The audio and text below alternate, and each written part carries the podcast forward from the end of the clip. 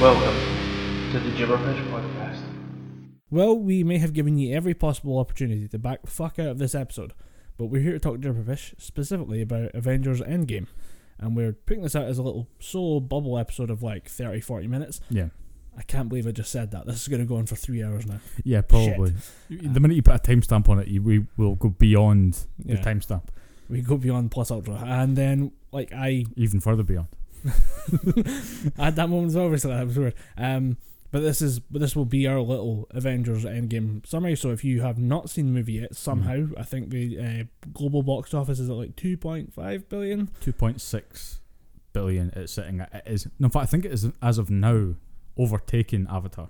So statistically speaking, you have seen this movie. But if you've not, and you're somehow listening to this podcast, turn off now. Yeah, Go see this film. And then come back and listen to us completely butcher the plotline because it's been like a week or two since we've Yeah. seen it. I think I can remember, but there are some brain fart moments in the Yeah. plot itself. I mean, it's Like there's a guy with a mustache. I don't know. there's plenty of guys, dudes with mustaches. Yeah. Although the one person with a mustache that I wanted to be in the movie wasn't in, in the movie. Rick Ross. No, That- General uh, Ross. Sorry. General Ross. Yeah, Thaddeus. Yeah, Thaddeus Ross. Thunderbolt. Thaddeus Thunderbolt Ross. Yeah, I thought are they introducing Red Hulk because that'd be fucking cool. Red Hulk would be helpful in a situation where you're fighting an endless army. Yeah, I mean he's like the Hulk except every so often he can just napalm things.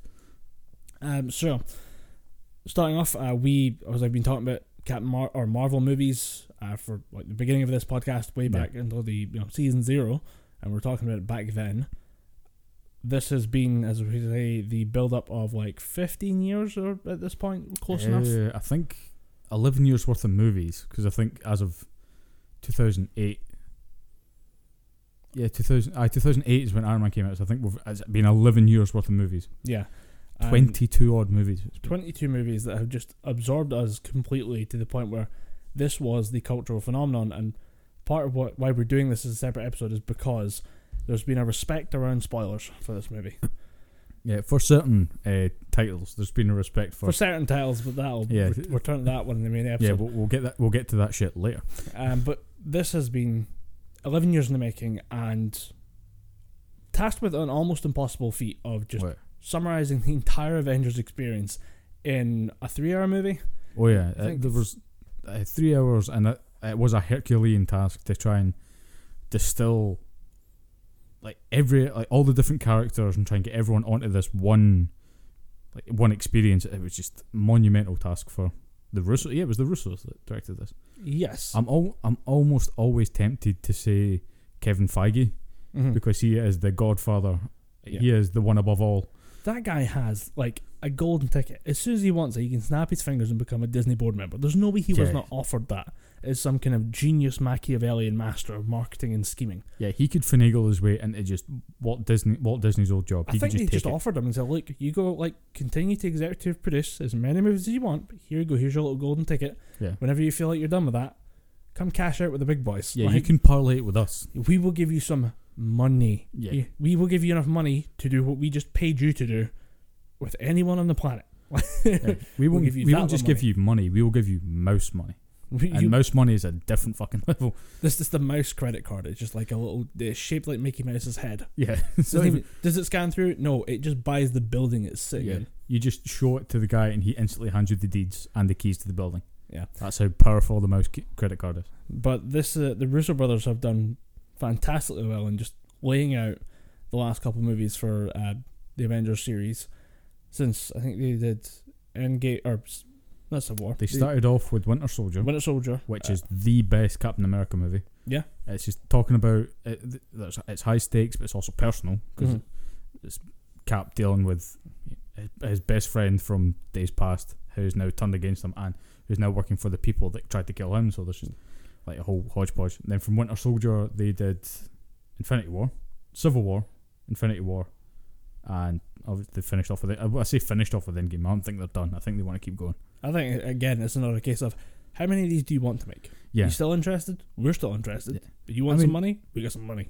a pretty good feat considering the Russos started off doing, what was it uh, Curb Your Enthusiasm or Community? They did a couple episodes of Community, yeah. Yeah, That's what that's the first time I heard of them and was being told that oh yeah, it's the guys that started there and now go and do this whole other universe. yeah. Just, I think it was more a case of these these people they they have director chops, but they also love the source material, Yeah. which I think needs to be more of in other realms of directing. Could we possibly be talking about DC? You'll never know because this is Could an be, Avengers yeah. podcast, not that. Again, I think main just in episode. general, going forward for any movie director, just love what you're filming. Yeah. and then the movie becomes so much better because you seen what the Russos have done. They love Captain America. They love the Avengers.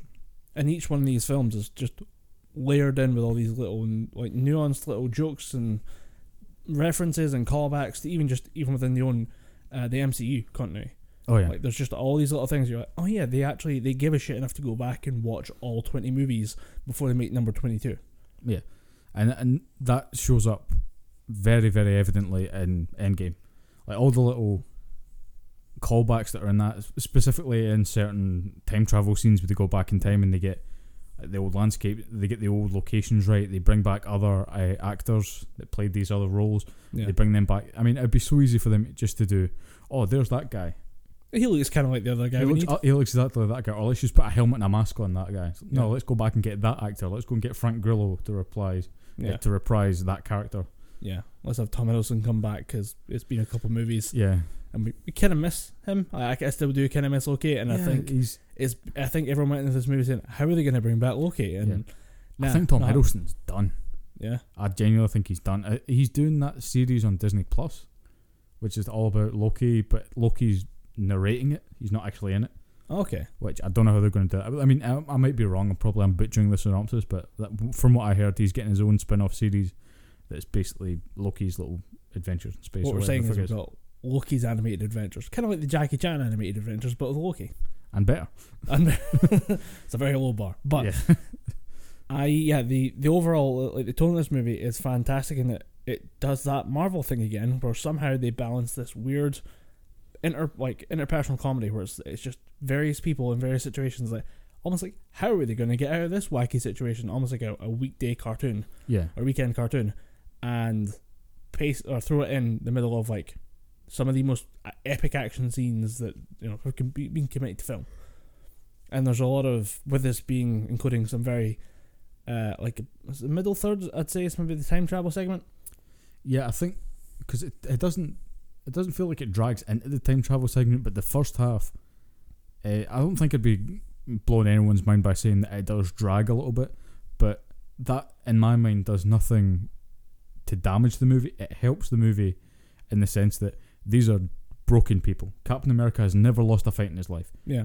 uh, Iron Man, he can always get like he was trapped in a cave in the Middle East somewhere, strapped to a car battery to keep himself alive. He got out of that situation. Uh, Black Widow, same thing. These these are people that have never really been in the unwinnable situation, and they lost heavily. So So they take it a bit slower and they show them kind of building themselves back up. Captain America reconnects with other people and friends. Oh, maybe losing's not that bad a thing. Maybe we can move on. Yeah. But ultimately, since they find a way, they just think we owe it to ourselves to go out and try it. Yeah. And that's why I think the opening is the openings works. A yeah. lot of people say that it dragged a bit, but no, the opening is But it you- works for the you- movie. You need to keep the you need to kind of keep the characters down in a bad mood, Yeah. in a dark place, and show them all going through it in their own different ways. Like Cap goes out to help the community, which I Yeah. thought was great. Like it's a great point of if half the people on the planet just disappear, when will you be okay? yeah, One, uh, I like the fact that it's like five years later. One guy's like, "Yeah, we made it to desserts, and uh, uh, we made it to dessert before we started crying." And you're like, yeah, you would just kind of do that yeah, the like the planet would be like that for a while, and you would have massive infrastructure problems. You'd have Mm. like half your engineers disappear, half your like people who process waste disappear. Do you know how to like reskill people to get that job done? yeah. There's some- when you think half the people on the planet, you think uh, the the calculations you you have to do there then to figure out just exactly the effects of it would be astronomical. But I watched a video on uh, watched a video on YouTube. Uh, It's the guy, one of the people that helped that does the the series. I can't remember the name of the series. I can't even remember the name of the channel. But one of the hosts on it was a guy called Sam Basher, who was who was in a SourceFed way back in the Oh, day. he's part of the Valley folk now. No, he's he's avoiding that mess. All right. Uh, but Sam Basher he done a video I've done a video explaining how many people died because of the snap, but not because of the actual snap itself. How many Right. people were on a plane and the pilot died? How many people were, you know, on a on a bus going around a tight bend, driver gets turned to dust and the bus just goes straight off the edge. How many people were pregnant at the time of the snap and the fetus disappeared? Yeah. It goes into s- and the, again the calculations would turn Einstein. It would just make Einstein's hair fall out. Yeah. It would turn it back to black, then grey again, Yeah. then black, then grey again. And it just burst into flames because Yeah, fuck he, it. he would just combust.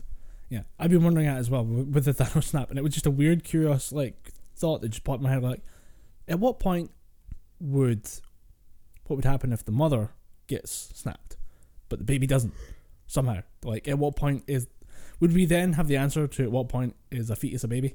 Yeah. We finally get the answer to the abortion argument. We'd know. We'd know the line. Yeah.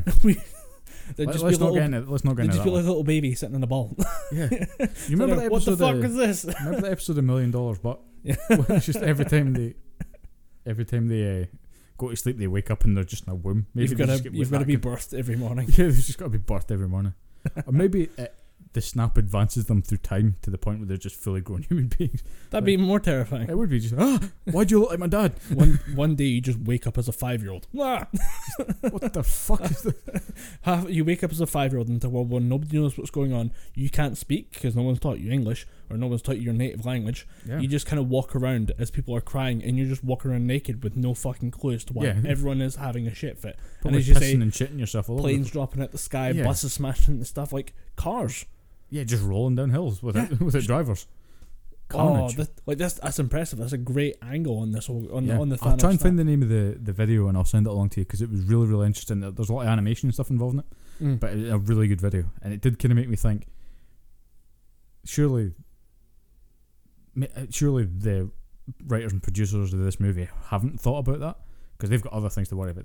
Surely they've got the, the snap, yeah, and then you've got the like the Yeah, snap yeah. is enough to sell you on the impact. yeah, but then you've got the, this is a kind of little nice addition to the the whole like mythos of the Marvel. It's obviously not licensed by Marvel, but it's a nice little thing. to yeah. put the scale in, put the snap into perspective, or the devastation they keep calling it. I've heard it being called multiple names. They call it eh, the the snap, or the the devastation, or the the infinity. uh, What was it? Someone on YouTube I was watching a video. They call it the infinity event or something. I'm pretty sure that's just one guy trying to you know Yeah. use infinity in it. But yeah, I mean, I, I think if you just because you think at the snap, you just think, oh, how bad can it be? Because just clicking your fingers, bad things happen. But then Yeah. you pile all shit on top of it. I think the snap sets you up for a bigger realization of just how much bad shit happens when he just clicked his fingers. Yeah. And I was uh, this for a good to weird theories. I've always wondered: is the fifty percent even across the universe? Is there an entire planet that didn't feel the snap? Like, is it a bell curve situation where, like, on average, about fifty percent die, but Hmm. there'll be like some extreme cases, like one planet doesn't notice it, one planet it just disappears. Like, I'd be very curious to like, I want to know more about like the weird kind of mathematical workout of the of the. uh the What snap. about twin planets? Where you've got two planets that are basically orbiting the same space. You've got half population on one side, half population on the other side. Technically, you could have Yeah. wipe at one planet, and the other planet would be safe. yeah, Maybe in that again, trying to figure out the minutia of the snap would Yeah. would end up frying our brains. I'd love to see like one place where there was like they've just elected the, the best governor possible. Like this is the this is the best chance for our people. We've elected this amazing person who will lead us to the future. And as he's giving his like inauguration speech, he just disappears. he It just, just he, crumbles. he's the one guy who gets it just because of the bell curve. he just kind of gets fucked. Uh, And everyone's Doctor, Doctor Who made "Ah." a joke like that. Uh, there's an episode, uh, I think it's David Tennant's final episode, uh, where the Master, played by John Sim, his his big evil plan is because the guy's such an egomaniac, he thinks Mhm. he is perfection. He finds a machine that can basically transport his genetic template across the entire planet, Right. and he basically every person on the planet, with the exception of uh, the Doctor and two Doctor because he was off planet, and two other people because the Doctor did some science magic Right. they they negated the effects. Everyone becomes the master. So uh, he takes over uh, Barack Obama's body. But obviously, they don't, it's a BBC show. They didn't show Barack Obama's face. And he Right. goes, "Huh, I have the plan to save the universe." And he just rips it up. it's like, "Ah, oh wait, the nuclear launch codes. Oh, gone. I don't know them anymore. he just starts fucking around with people. Oh look, peace in Israel. So, oh look, nuclear weapons. Click. But yeah, this uh, we should probably go back to Marvel. We Yeah, we promised should, yeah. this would only be Marvel. So uh, So I think we talked about the uh, the first act, and I actually quite like the kind of slow paced, kind of crushing moments. I like the fact that you see uh, Natasha Romanoff kind of broken by the situation. yeah, she is she's looking to try and find ways to help people yeah, uh, try and bring back her friends essentially try and bring back this family that she's built. Well, up she around just her. wants to fix things. yeah, she just wants to set it back because Any kind of positive gain at this point would be good for her. Yeah, and if- even if she just brings back half the Avengers, she'll Yeah. be happy with that. But uh, and she's trying to she's organising different groups. You see her talking to Captain Marvel, Mm. Rocket Captain Raccoon. Marvel, uh, Rocket Raccoon. Is it Okoye? Leader of the Dora Milaje from Black we Panther. really should know her name. I think it is Okoye. Yeah. Yeah.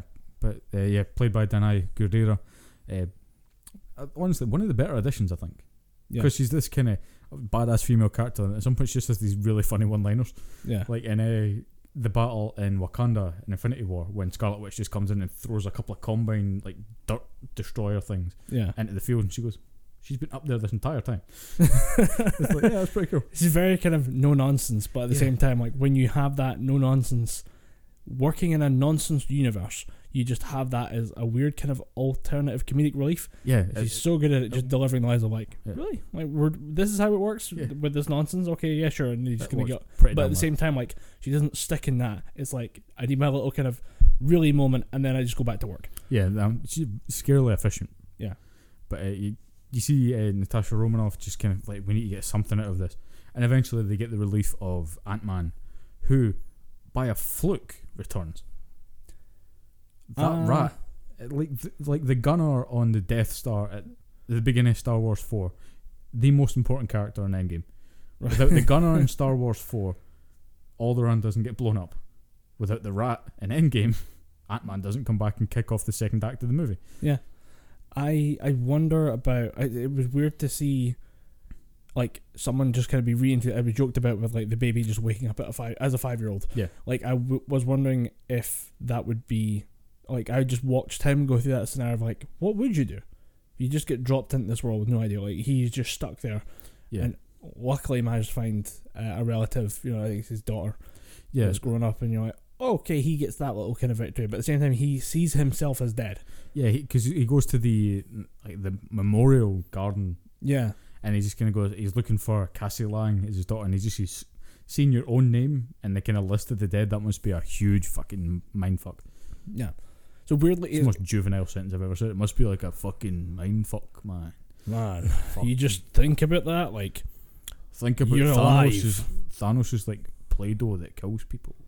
you you're just alive, and then you see yourself and you see your name, and it says you're dead, But you're no dead but you're alive. because I can see me. What do you do? Jesus. It- it's it's one of those good things of like I, you forget every now and again these guys are actors. Like they, Yeah. you assume it's nat- natural, and you see him go through this kind of process, and it's like, oh wait, he can actually act. Especially when it's Paul Rudd, who Yeah. has been like the goofy like rom com guy yeah, for years. To see him like have that really emotional like kind of get together with his daughter. like, Oh yeah, Yeah. he's an actor. Yeah, they do that thing. when I went to see it, there was a, a woman sitting behind me, and uh, she kind of she walked her husband through this point uh, through that point because he's going right. What's he? He was clearly not in it. He was just there Yeah. because his wife liked the movies or something. Right. And she's going. Oh, now she, now she's looking. Now he's looking for Cassie. Oh, you remember Cassie for the, that other movie that we watched? And he's just like, yes, make this fucking film end. He was, and, and he's You're just, at that point. You're hoping the film's going to end. Oh boy. yeah, I, this guy was not having a good time. And she's going, oh, he's looking for Cassie. Oh no, Cassie better not be dead. I love that wee lassie. Cassie better not be dead. Oh no, she's not doing the thing where she talks like she's at home. Yeah, Oh, for fuck's it sake! pissed me off. Eventually, she stopped because I, th- Someone would have thrown shit. At her. I, I think someone did throw shit at her because I just heard plastic, like being crushed, then it, it hitting something, and then her not talking. so I'm pretty sure someone finished her slushy and just went yeet. but, yeah, and she's like, oh no! And then when Cass, when you get when you get that reveal, because Scott Lang is hurried, like running through the area, he finds his old uh, old house, and he's feverishly banging on the door, and you Yeah. see a girl walking to the door. I immediately thought, oh no, that's Cassie's dead. Like this is just some this is just some other person that's hunkered down there with us. And I'm like, oh no, that is Cassie. Yeah. All right, time skip. Oh yeah. you five forget that there years, was yeah. a time skip because she was what twelve in the last one. It'd be realistic that she's about seventeen Yeah, now. And, like, At that point, she just went, "Oh, good, thank the Lord, thank the Lord." yeah. I on, on after that, Scott Lang returning brings about the, the kind of the, the theory that this could be reversible Yeah, through time travel, but obviously. No one's kind of figured out time travel in the Marvel universe, Yeah. and it's you know it's, bringing me in my a bit of a complaint about the movie. right, I get uh, Tony Stark. He just kind of he works through it, but there's no kind of. I think he does it in what a night. a couple of it's, it's maybe it might not be a single night, but within a Yeah. couple of days, he's just like, There's there's no indication that this is something that takes him several months. yeah, he just kind of goes, "F- I did it. And he says shit. And his daughter appears and says Yeah. shit. And it's the funniest fucking thing. Yeah, Like- Morgan Stark kind of steals the show at some Yeah. point. So like, okay, giving Tony Stark a mini me that's just as sarky as he is, fucking brilliant. But uh, we'll, we'll jump we'll jump back a bit. So Scott Lang, he makes it to the Avengers. It's still no, they're they're in the Avengers facility, Yeah. and then that kind of opens up the whole thing, where he brings he brings up the idea of time works differently in the quantum realm. But we're going to need a bigger brain. Yeah, we're gonna need a bigger brain. Introducing Professor Hulk. Professor Hulk, one I love it. simultaneously one of the best and worst parts of the movie. Yeah. best in the sense of I've always loved. I've always. I've never been a fan of just Hulk smash. Hulk Right. with the brain of Banner has always been infinitely cooler to me. I've always. I've always thought Professor Hulk was a cool character. It takes rare circumstances for those two to kind of coexist because Yeah. they do kind of hate each other in a weird way. Oh yeah, they do. I mean, puny Banner is always that one person that stops the Hulk from doing what he wants, and Hulk is just smash smash. Yeah. But I've I, I what, what makes you dislike Professor Hulk? It, it. To be honest, it's one tiny bit, and that is the How does he get glasses that big? No, um, I mean I, you probably get glasses that big, but uh, no, it's just the point that you see Professor Hulk. You finally see this is the brain of Banner and the body of the Hulk and the strength and the anger and the power of the Hulk. That you never really get to see the strength and anger part. I get that when you fuse the two, obviously the smarter part's going to prevail. Yeah, And it's like, well, I don't need to smash. I can be smarter about this. But yeah, at the same part, that that twelve-year-old child in my brain's just going, I want to see the Hulk smash Thanos in the face. yeah. There's one It's not a massive complaint, but I still think it is a one of the wor- one of the lesser parts of the movie. there's only one scene where I, I, maybe that's kind of the point of that character though is to show that this is Hulk with the influence of Banner moving beyond violence and outrage and like kind of just going nuts. The only time he does it is to prop up the entire Avengers facility when it gets smashed later on. Yeah. Like that's the only like he busts out to save people. And maybe that's kind of the point of that and that and the scene of time travel when he goes back to Yeah. Avenger the uh, first Avengers movie and just fakes being the Hulk Yeah. by taking his shirt off and going, "Oh, me angry!" Oh, and just taking the piss out of himself, Just like flipping over smashing cars. things like, oh, this seems gratuitous. Yeah, he just like throws a bike. oh, me Hulk! it was. I, I, I do like the, uh, the the CGI used for the Hulk. It seems very kind of muted, and it's one of the the great kind of Yeah. merging of um, the kind of the CGI that is now capable and real world acting. And when you see like how he was walking around for a while, you see the behind the scenes footage of uh, Mark Ruffalo walking around as Hulk. Hmm. It's really funny that it's it's still him. Yeah. Like it's not just like a tennis ball. Like I remember the um, it was like Lord of the Rings behind the scenes stuff. They're like they just had a tennis ball and a stick. Yeah, and that was Gollum. And then, or that was the cave troll as well. It was Aye. like, okay, this thing's gonna murder you, and it's just, it's like a tennis ball, like a Yeah, ten they foot just stick. waved the tennis ball back. and forth. Oh, it's gonna get you now. Ooh, Yeah. like I think they've kind of merged the whole like, green screen and motion capture thing that uh, Marvel have been doing quite well for a number of years. When they started getting more CG into the armors for uh, Tony Stark and the and the suits for Spider Man, they've kind of melded this whole And green screen eh, CG. Guardians of the Galaxy has been huge for that as well because it's you know Rocket Raccoon and Groot. Oh yeah, yeah. I think I think that might be the first time that they tried it. 'cause That was the first time it really like it hits you. Like, oh, it looks this good. Yeah. Oh, okay. That's why I think they can they make Groot's movement seem so kind of fluid. Obviously, they can't do it to a certain point when he's shooting tendrils across the.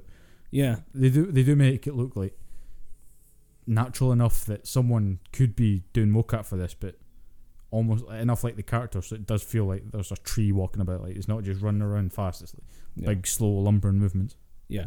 Um, but that's but uh, there's one character we did miss though from the kind of chapter one, Hmm. uh, and it's probably the character's been most personally affected by the fight against Thanos. Say like these characters never lost. Hmm. Thor, Oh yeah, yeah. He, fat Thor, chilling in Scotland. Yeah.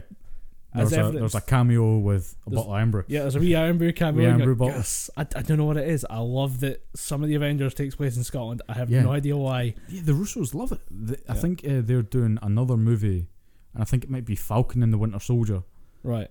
that I think is based in Scotland. Like they're gonna have it's gonna be centered around a part of Scotland. Well, the I, uh, one thing that it's kind of more political, but I do know that we are trying to grow our film industry. Yeah. And I think if we turn and say, "Hey Disney, y'all want to film some scenery? We got scenery for days, son." Yeah, I we think got Disney's green not going all to turn over the it shop. down. Yeah, because between that and say, uh, you know, the fact that Mark Hamill was hanging out uh, as Luke Skywalker on a tiny little island up in the middle of Scotland as well. That was Ireland. Was that Ireland? Yeah. I thought it was in Scotland. That was Ireland. Shit, I've seen Because things in he, uh, Scotland. I remember after the Last Jedi wrapped, Mm-hmm.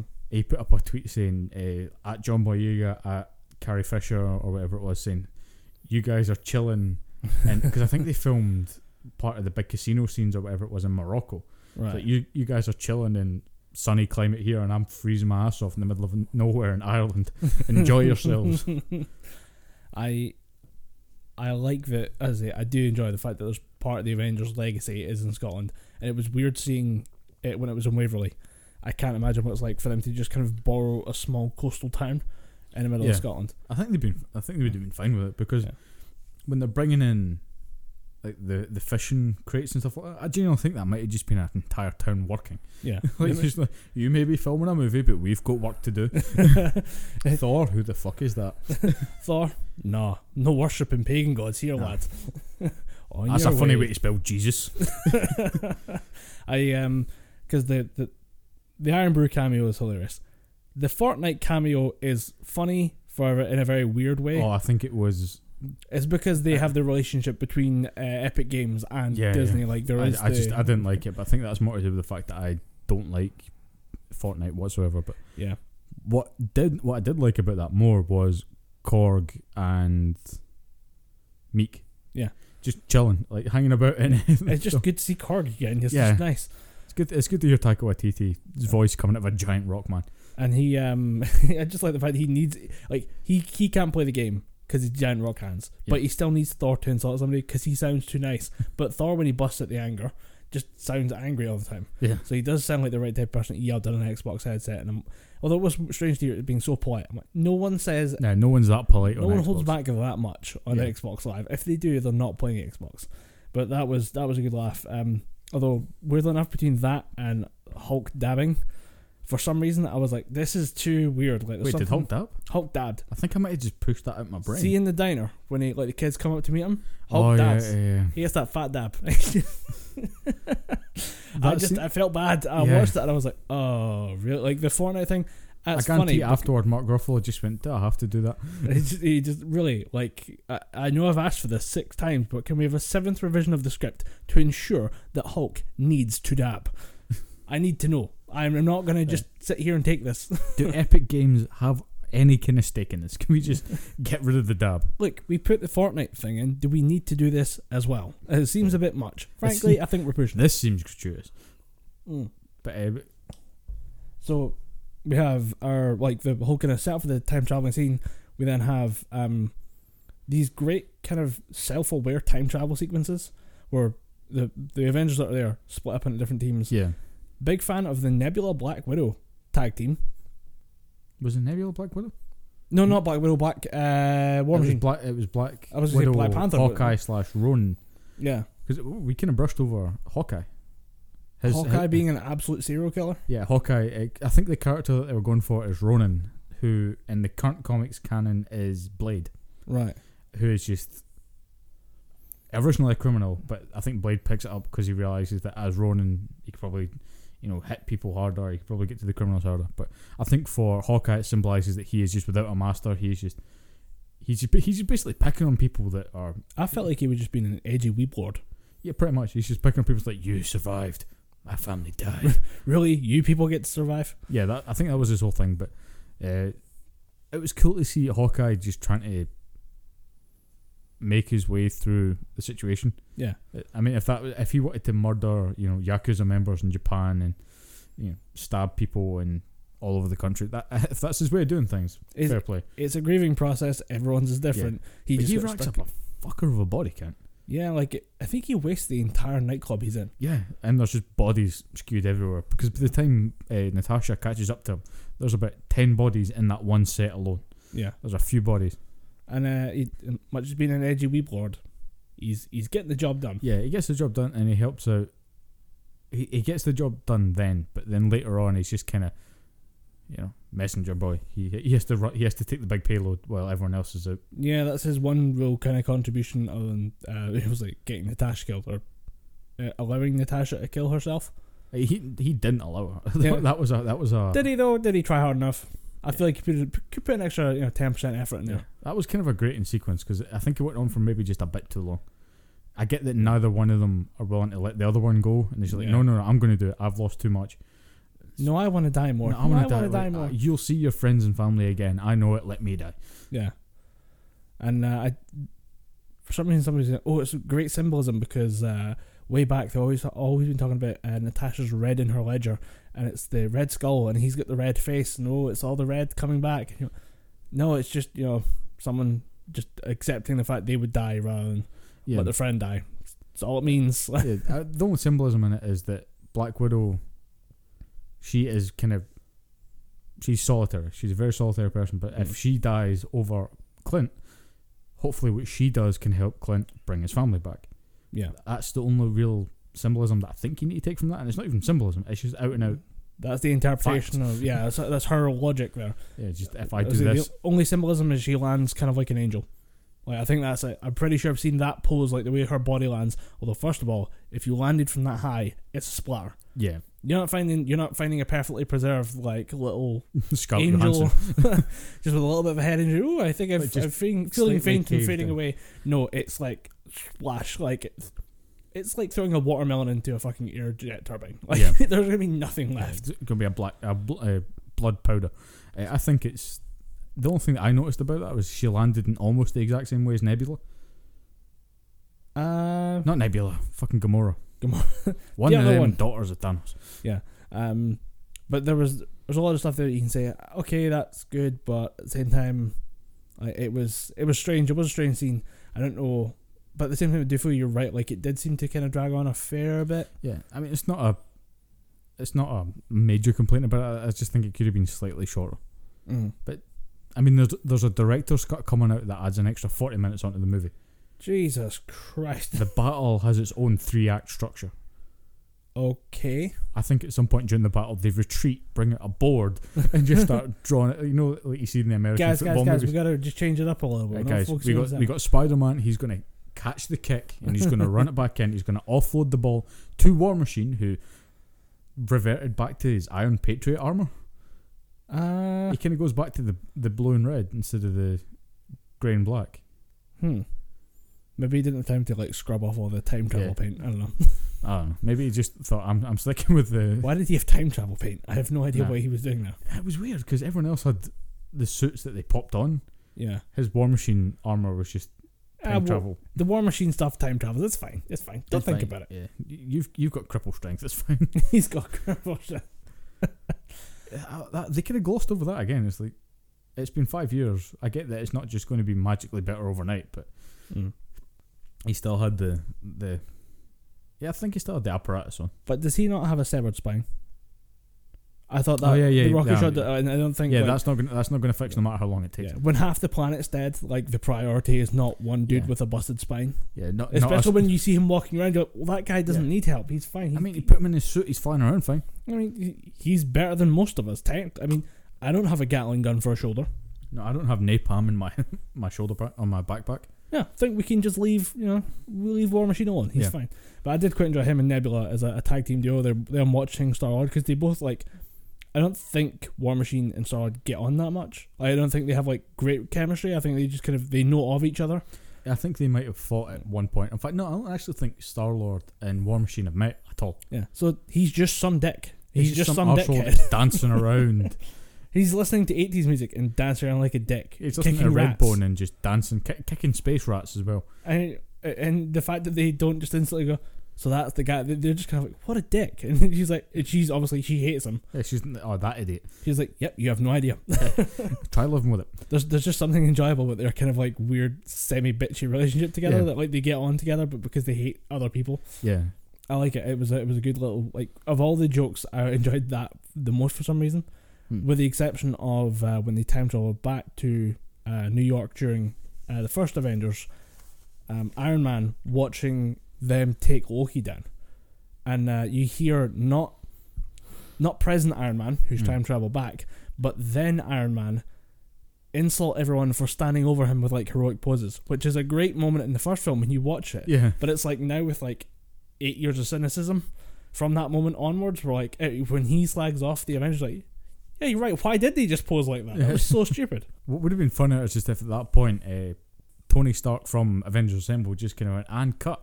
Right, let's get the shield guys in here. Let's clean this mess up. I am done. I um, what else is there from that scene? Uh, yeah, the, the fact that Tony tell Tony tells, Ant, like he flicks Ant Man onto himself Yeah, and says, "Don't worry, just yank at some wires. It would just give me a heart attack. yeah. He just and and passing like yeah, pull that, pull the red wire. I'll only go into cardiac arrest. I'll be fine. I think it's a red wire. It's a red wire. Yeah, I'm pretty sure it's Yeah, a red I wire. won't die with the red wire. Or is the red wire the lifeline? I can't remember. Which one's the backup? Backup. I, I hopefully won't die. Maybe I won't die. so yeah, I the, the time travel sequence was very good. Uh, the running jokes of uh, Cap being America's ass. Yeah, The that's funniest America's shit. ass. it was um, that, and I, for some reason, because Ant Man doesn't quite fit with the Avengers, Hmm. he's a little too cocky, he's a little off, and because he hasn't had as many movies, it almost feels like they're making the joke that Ant Man isn't justified in the Avengers for some reason. Yeah, it kind of seems like he's the, the specialist that they call him.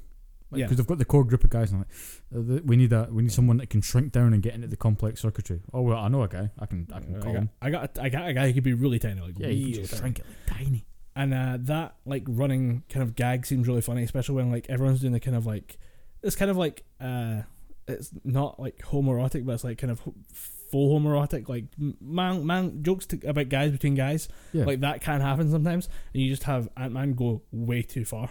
Hmm. Like he just he leans like yeah, I love I love Cap's ass. Mm, Not really the mood guy. Like Now, I kind of think for for Ant Man, it's just the case of he is, he's your he's your uh, your regular Joe character. He's just your human. Hmm. He's he found a suit. He's now working for a guy that made the suit. He's he is the the regular guy character in the whole show. Then when you see him trying to you know bump shoulder or rub, you see him rubbing shoulders with the other guys, the superheroes. He's just trying to act like them. Oh, but he's failing overcompensating miserably. a little yeah, he's bit. Yeah, majorly okay. overcompensating. Oh, that's how I choose to look at it anyway. Then you see Wasp, who's just kind of. She, I think she'd probably do the same thing as well. yeah, Wasp would try and probably do the same thing, or just you know try and make Ant Man look even smaller than he is. Just like yeah, sure, but you, I'm good at what I do, but you're fucking useless. That kind of bullshit. yeah. I uh, she shows up for like I don't think she has dialogue. I think she no, she has a she has a line. I think she has like one line with him when they're reunited. I I, uh, I think her her one line is literally, "I read you cap," Right. and then that's just a callback to in Ant Man and the Wasp when Ant Man says, "Oh yeah, it was just me and Cap hanging out in an airport in Berlin," and she goes, "Oh, you're calling him Cap now." All right. that's literally all it is. But yeah, it's, I remem- remember her being there, and I'm like, all right, Yeah. that's the girl from Ant Man and the Wasp. I haven't seen that movie yet. I should probably see it. Yeah, it's pretty good. But at the same time, like, she shows up for like maybe two or three scenes towards the end. I'm like, okay, like she's there, but I don't know really who she is. So I, I kind of go, oh yeah, she's not a great character. But from what I'd see, yeah, it's a good point that there would be people who are outside of the main circle of the Avengers who would just be trying to fit in and would just Yeah. try a little too hard. Yeah, I And think that was that was one of the cool parts, just seeing how all these different people mesh with other people. Yeah. Because I still think from Endgame, there's still certain characters that fought in the final battle that aren't really Avengers, and I think you've got you can include Doctor Strange, Ant Man, Wasp, any of the other sorcerers, and quite a few other sort of big heroes that show up. Like I, I wouldn't count the Guardians as being Avengers. No, no, no. I Like- think they're their own separate team. Even, for, like Rocket Raccoon, maybe, because he could kind of Yeah. get along with people, but uh, everyone else is just a totally different entity by themselves. I do like that they're it, they've set up Guardians three with the core premise of uh, Thor will be in it. Th- Thor will be in it again, or Thor will cameo for at least five minutes before somebody kicks him off the ship, Yeah. and Star Lord and Gamora is gonna have to go all the way back to the start. Like we're that was a nice little relationship they had together. Like I Mm. do still like the idea of it being kind of like uh, kind of like almost Captain Kirk banging the alien chick. Yeah. That kind of, that type of idea. Like hey, I'm a I'm a lone human wandering the stars, the infinite void. What am I gonna do? Bang hot alien Yeah, chicks. bang every female alien I come across. And then it's he's stuck with a different Gamora who hasn't had a relationship with him, Yeah. who is five years out of her time, hasn't experienced any like she just it just so happens that at the time of Thanos' attack was willing to um was still willing to get out of Thanos' control and knew that that Although would happen. actually, I did. You know, oh, well, can I'll jump to the end for a second here, but the Tony Stark's uh, snap Mhm. was said to obliterate Thanos and all of his forces, which at the time included uh, old Nebula and old Gamora. So I'm not sure if Gamora is going to be in any future Marvel productions. I thought we saw her at the end. You see, no, you see uh, Peter Quill looking up a com- loo- looking on a computer trying to find Gamora. Right. She's in the battle pre-snap, but then once the snap happened, apparently Tony. This is confirmed by the writers All right. uh, that when Tony Stark eliminated Thanos and all of his forces, that included Nebula and Gamora, Shit. which is pretty shit because I, I like Zoe Saldana in the Guardians movies. Yeah. Maybe they can try and find some comic book way of bringing her back because death is never permanent in comics. because of oh because of her being in Avatar, she's now part of three of the highest grossing movies of all time. Like she's Oh, yeah. in all top three except All for top two. Avengers, uh, Infinite War. Not Oh, yeah, obviously yeah. there's Titanic like kind of set in the middle, but three out of five, Yeah, like pretty good ratings. Mm. yeah, Not that's gonna pretty damn good. Yeah. lie. Um, but she's a pivotal point in all of them as well. yeah, Like the Gamora story is always a, a standout feature in all the, all the Yeah. last two Avengers movies. yeah, and it's she's really good as Gamora. Like I want, like it's a shame that we don't see her in, an, or I hope we see her in Yeah, I'm Guardians hoping Day. I'm hoping that she comes back. Like there's all of the cosmos, like there's all the possibilities out there. Or we could just get a new one. We could just find a new Gamora. Try and drag one from another timeline. But hey, Doctor Strange, buddy, how's it going? Yeah. Did enjoy um the, like his mentor. D- Again, Oh, not seeing Doctor Strange, but like her the- interacting with the Hulk and but I can't deal with the Hulk. I'm just gonna knock Hulk down. Bruce Banner, like I'll bring Yeah. your soul out. Let's have a con- me and you. Let's have a Yeah. chat. I thought that was pretty cool because I I really really liked the first Doctor Strange movie, Yeah. uh, and seeing Tilda Swinton as the Sorcerer Supreme was really really cool. Sorcerer Supreme. I think they call her the Ancient One. They don't call her the Sorcerer Supreme until the end Right. because the Sorcerer Supreme is a title, and so that her- she was the Sorcerer Supreme in the in the comics, and that title was, that became a title which was passed down. Right. And I think in this one, it's just she is called the Ancient One. No one knows her name, but her title is the Sorcerer Supreme of whatever universe they're in. But the the time travels are all really good sequences. I do like that they do turn into like a weird mini heist. Yeah, the the time heist, which a lot of people are saying is a is a Doctor Who reference, because they have a time heist episode in Doctor Who. Right. I can't really remember. I stopped watching Uh, after. It's it's just it's called a time heist because they go back in time Yeah, they go back in time. and do a heist. Yeah. And it- Let's it's- maybe it's not pretty fun. overcomplicate things here, kids. It was pretty fun to go back and see older sets from other movies. Like you go back and you see the the ancient one. You go back and you see the Battle in New York. You get to see Cap against Cap, which is which is pretty cool. It was pretty cool. Yeah, it was a good like kind of weird mixed martial arts boxing match. Yeah. in And a seeing way. how younger Cap kind of kicked the shit out of five years older Cap, yeah, which I think was. I mean, eventually he got the upper hand, but he had to fight slightly dirty, I think. Like saying, Bucky's alive, what? Crack. But I, I do like the uh, I, I do like that older Cap wins by being sneakier because it does show that he's he's not the good old boy scout that he used to. Yeah, he's not the good soldier. be. Yeah, Which I think works really well in showing the character development for a for a Cap.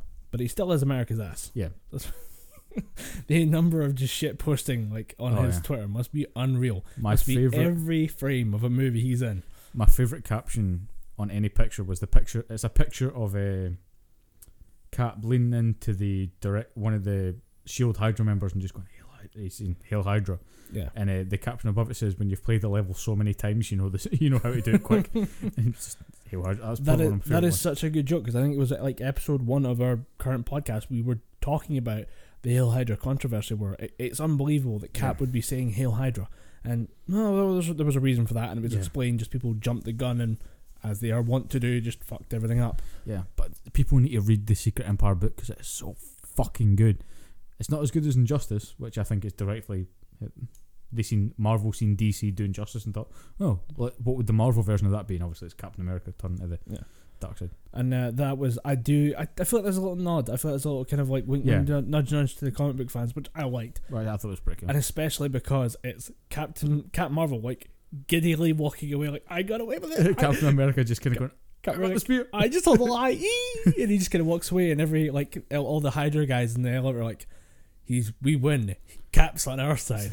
no, Just like, we got Captain America and just hmm. I don't Something think was wrong you about did, this. but they're so smug. It just makes the scene that they're all kind of like, "We win, evil wins the day, yeah. and now we shall begin the next thousand years of our glorious Reich." And then you're like, "No, dude, you just Nah, got you just played. fucked like, over. you got played by a fucking boy scout. Get fucked." uh, but yeah, th- so the time heist uh, kind of concludes, and we uh, we're just about to see the kind of like, how do we do a snap?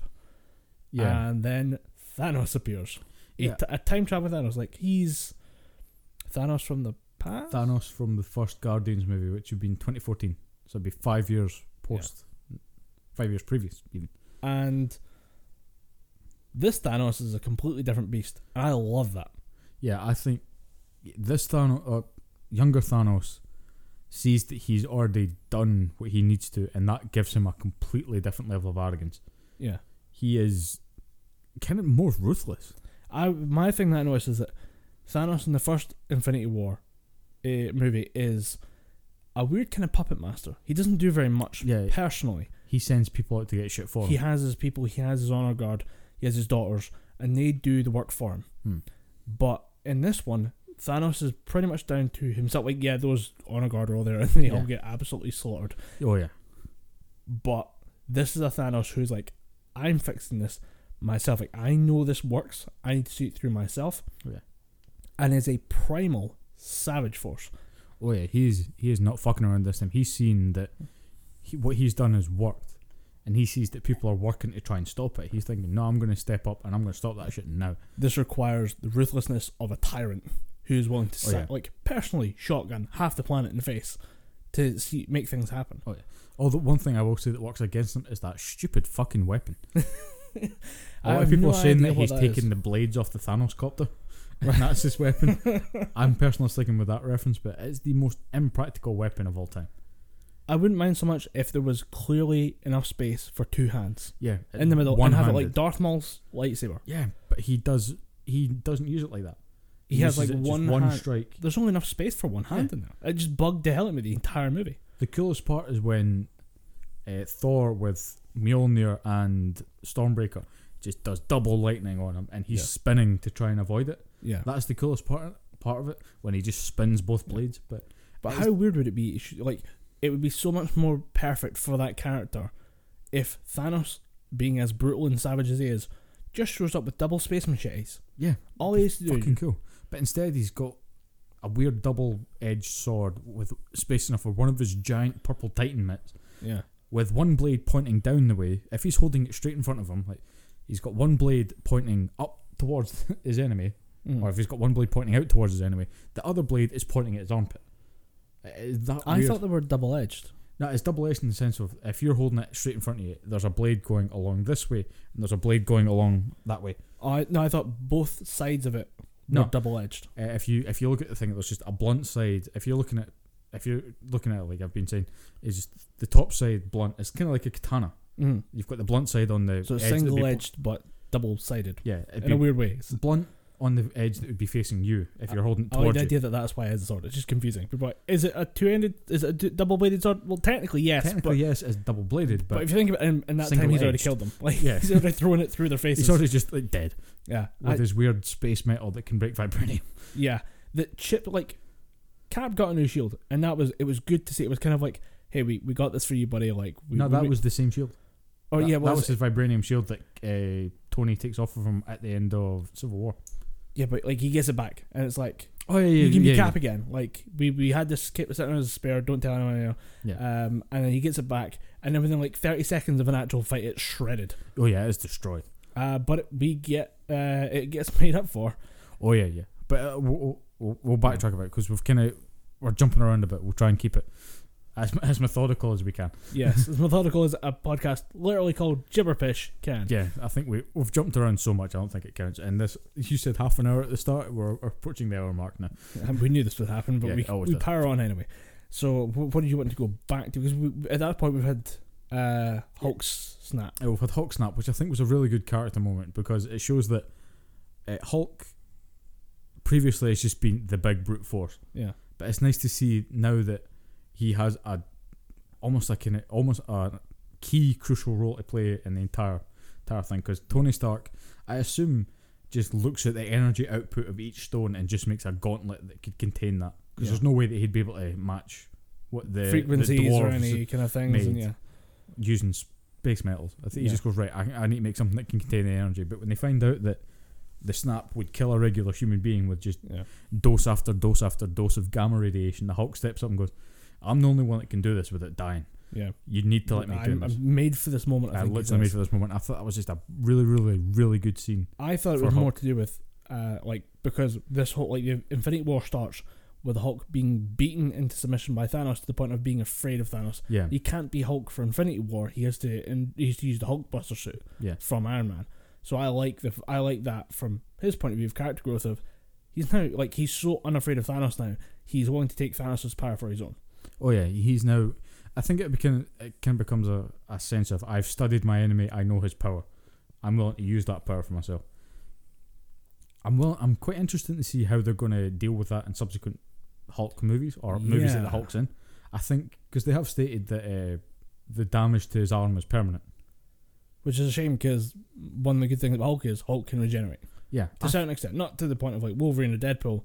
No, it's, it's pretty much if he gets if he gets cut, Yeah. like bisected, uh, his arm pops off. I'm pretty sure he can just regenerate an arm. Yeah. But when, when, I don't know if Hulk's ever been battered hard enough to take him down to Yeah, like, a that's true. single drop of blood, and then just kind I of don't think it's a single drop of blood. I think if he's intact, he can regenerate. I think Yeah. Wolverine's uh, healing factor is just to an nth degree that he can regenerate from a single skin flake. Yeah, and uh, I think that's it's going to be a real shame if like as much as I enjoy Professor Hulk, I'm never going to see him Hulk out again. Like really fucking lose Yeah. it when there's so much that could be done. Although unfortunately we've already kind of plas- past Planet Hulk, so Yeah. we'd find another thing. And unfortunately, But the thing about Planet Yeah. Hulk was just seeing that Hulk's found a place where he can just smash the living shit out of anything, and he does not want to leave there. Yeah, I think the the problem is though that every other Hulk storyline leads to the Hulk being imprisoned, or Yeah. starts with the Hulk being imprisoned and then battering his way out and Right. making an enemy of everyone on the planet.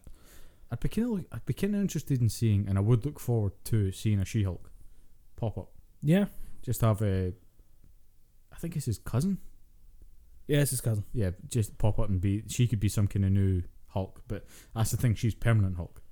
Yeah, So and she has a better 50-50 split of her personality and Yeah, the she- Hulk side. she's more human to the She's like the human with aggressive Hulk power. powers, not the Hulk. Yeah. So yeah, I, I And- think we could see that working. I'd, it'd be great. Like as as we're talking about, like this movie phases out a few characters. yeah Hulk can't be that far. Well, there's not much left with the Hulk, I think. yeah which is Um, a shame because they never really used them they used them for the incredible hulk which is a, a so so not great not terrible just a Yeah. kind of it's a good to advance the Yeah. plot line type movie and you've seen him used in thor ragnarok but again outside of the main ensemble movies he, there's not been a shit ton of hulk Which is like, another reason why I find Planet Hulk a shame is because that's where he's a great character. Like, Yeah, yeah. He's an individual, is an interesting character, and that's where it's like, oh, we're, we're not doing that one. I guess we'll never get to see the Hulk as a character now. Yeah. We'll just kind of figure it out as we go. So that was like I, I think if they're gonna do something else, it would be like She Hulk related or another like Scar or Yeah. something like that. yeah scar would be pretty cool Um, But to bring Scar in, you need to have him go through the whole Planet Hulk thing because Scar is Hulk and the the Royal Guards champion. yeah the Royal Guard who has the old power or whatever it is. They have Yeah. a kid All I'm gonna say is which He can was Hulk out at the age he of five. he was a gladiator champion. You think someone's not sending him women? Yeah, There's He's- a chance he's got he's a getting bastard son up there somewhere. he's getting some alien booty. Yeah. That was the cool thing about Scar. He was five years old and he could Hulk out. Yeah. Imagine disciplining that child. like, oh, you broke the TV. You know what? I forgive you. uh, I was gonna be a spanking, but then I realized you can punch through the house, so Yeah, we're not you gonna broke do the that. house last time. Um, so yeah, we get uh, Hulk's snap, and Hulk then snap. that lead to problematic issues for Yeah. like further down the line. Um, Then the double agent Nebula scene, which was pretty cool because everyone's Yeah. just. It was funny and oh, g- my good buddy Nebula. Oh, and she's shit. just kind of going. I'm pretty sure there was one point where uh, War Machine turns to her and goes, "Hey Nebula, we did good," and gives her the punch in the shoulder, and she just goes, "Oh yes, yes, that's who I am." Um, she's essentially summoning uh, Thanos uh, to like the place and time to just wreck the Avengers shit. Yeah. Um, which is a fin- like as far as like disaster movies go, the Avengers always been kind of pushing it. Like it used to be back in the day, it was like uh, Independence Day set the kind of bar with blowing up the White House, and now it's just gotten further and further and further down the line. It- Yeah. We now just wrecked an entire small island for the Avengers facility oh yeah, just to have somewhere to have a fight in. It was amazing. that was pretty awesome. You want to talk about a shock and awe approach to warfare? Thanos nails it. Oh yeah, So then there's the the final battle scene. oh, yeah. I think we're left I with think just we- yeah, we're wrapping up the final battle scene. I'm glad that this is going to take the longest because I have watched a lot of movies in my 27, almost 28 years on this planet. I have never been more ex- like more ecstatic than watching this scene. I don't think I stopped smiling for a second. I was grinning like a fucking idiot. that. This is like all the battles for Return of the King mashed into one. Oh yeah, uh, I mean, there's just so many bits to talk about. I mean, the the first battle when you see uh, Tony Stark, uh, Thor, and Steve Rogers walking towards him, you're just thinking the fucking Marvel Trinity's here, Yeah. and you're s- and you start smiling. Then you- you see Thor grabbing the two hammers. From start to finish, there's not a dull moment at the battle of that battle. Yeah. It's just so fucking good. and It's so The- well done as well. The one breath you get is just before uh, Doctor Strange opens up the gates. yeah, and you get all the Wakandans come through, all the monks come through, uh, various other Avengers pop through, just like, oh, we're alive too, and like t- uh, Peter Parker shows up, all these Yeah. people just appear back on Earth. I get there was a really cool callback at that point because it calls back to Winter Soldier Mm. when uh, Sam Wilson and Steve Rogers are out running, and Steve Rogers kept running past him, going on your left. Yeah, Like, you you should be ashamed of yourself on your left. At one point, you just hear because at this point the shield's broken because the only person left standing to fight uh, Thanos is Captain America. Thor gets pushed aside despite having two hammers. yeah. You think he'd be unstoppable, but PTSD is such a thing. I can't remember what happens to him. Uh, Does he Thor, get- just, Thor just literally gets batted aside. Oh yeah, I- I, Yeah. was thinking he got gassed because he's fat. Like he just he, he threw a couple punches and went, whew, No. forgot how to move with all this fat on me. It's just- that, that was one of my least favorite things about Thor because they Thor Ragnarok is him dealing with PTSD. He's lost. He lost his hammer. He lost everything, but he eventually beats Hela because he realizes that he's stronger than the hammer. Infinity War, uh, same thing, dealing with the after after effects of Ragnarok. In the start of the movie, he gets the new hammer. He builds back up to that super strong power. Mm. Then Endgame happens, and then it's just, and we're right back to basically before Ragnarok again. It's just thinking it's a good way to limit Thor, but there's, I just don't think it was the right way to do it. I I look at it But and say, ultimately, I can't think of a better way. Yeah, because you need to. It's the thing with the same way they kept kind of Captain Marvel in check in this movie is to basically take her out of it as much Yeah, as just- possible. Make her piss Because off of- for a movie. If she shows up, like there is no Thanos problem. Like Thanos is Yeah. not a problem when you've Captain Marvel on the planet. Oh, yeah. But at the same time, you need to have that character there because we need him as the character. We don't need Thor's superpower Yeah. until the end. So I'd say that like, you know, like he's there for the start of it, and he's he makes his decision to behead Thanos, which is hilariously Yeah. like brutal. It's like whoa, we're going this hard, this fast, right then. Yeah. We have a movie on our hands. we have now just set the tone for Thor in this movie. He is given no shits. Yes, and but then it becomes Thor has regrets, and Thor like Yeah. as much as that helped, it didn't help at all. Yeah. So As I, much as it was uh, closure for him, it didn't. It didn't further the plan much. I was kind of hoping to see slightly less fat Thor, like as it were, like as I he, was done with Fat Thor by the time they left New Asgard. I was fucking done with Fat Thor. I still think Fat Thor's hilarious. Every now and I mean, again, it just was funny, but just in Yeah. terms of the story, I was like, right, we get it, and you, you know for a fact you're inviting other people. Just going, Marvel or so 2003, fat shaming people is prevalent in I movies d- again. I did see the fat phobia things. Yeah. They were hilarious. I'm not. We're not going to talk about the SGW Yeah. side of this movie because it's, it's too funny. Like Yeah, it's too much it's- fun in this it's- movie to indulge the yeah, SGWs. let's not dull it with you know bullshit like that. but I, I- there's one last. There, fat Thor has one last purpose. We're not there yet, but um, we we do have the, the awesome battle scene, and I have never like I've never seen a movie control a room this much. Yeah, I didn't. Everyone hear is quiet. I was I was in a room full of like people who are like just out of school. I went out at like four o'clock in the Hmm. afternoon. I was like, I'm gonna be stuck. We were my fucking screaming kids Yeah. listening to this movie. I've been waiting like ten years for this Yeah. thing. I, w- I need this movie to be great, and they're gonna fuck it up for me. Nothing. Not if yeah, like not, there's no chewing, no over the top bullshit. there's a couple of like moments where everyone can enjoy it. Like, uh, Tony Stark's daughter saying shit. That gets the whole room every time. Yeah, that was I was pissed myself laughing at that point. That was pretty funny. because kids swearing is hilarious. And there's a couple like Natasha Romanoff dying, that gets everyone going. Oh, Yeah, there was a couple. uh, Steve Rogers picking up Mjolnir. Dude, I'm not. the entire room cheered. I, I fucking cheered as well. Although I was with one person that's just kind of, it was fucking lame, bro. Uh, my, that my entire. It's been so foreshadowed. We all knew it was coming. Dude, shut the fuck up. My, cause I remember at one point, the entire cinema was just going, "Yes, fucking, fucking." Uh, Captain America's picked up the hammer at one point uh, from the back of the cinema. I shit you not, word for word what the guy said. Oh yeah, Captain America picking up the hammer. That shit is new. I was fucking pissed myself. And you laughing. said again, like you know, he budged it like two movies ago. yeah, like, and- we like yeah, it's been foreshadowed, but like the importance is the moment, and this is the moment when. I, it feels like you're about to hear somebody. Yeah, bitch, fights on. Like yeah, but that guy just went, "This shit is new." this shit's new. What I think he does was that meaning. I mean? think he was meaning just like this shit's cool or this shit is awesome, but not. The, I don't know, but either way, it was Just- funny. Just imagine somebody going, "Oh yeah, this shit's on fleek." like, excuse Do you me. use that? Do we still use that now? But uh, uh, one of the one of the people that I went to see it with was just uh, he, he doesn't get excited about anything. He'll, he'll go he'll go and see any movie, but he, he won't like it. He's just one of those assholes. Right. But he was just sitting there going, "It's fucking lame, dude." And I went, "How is it lame? It's one of the best parts of the cinema." Yeah. Because we went to went to go and get a drink afterward, and we're just sitting, you know, you know, eating our eating our McDonald's, drinking our milkshakes and stuff. And it's just it was fucking lame. All those people just showing up. It was, it's too much, man. I mean, I mean, I asked him, "What would you have done?" He went, "You know what I've done? Punisher. Like Punisher would have died in two seconds. Punisher's a person. Uh, He's Daredevil. just really good with guns.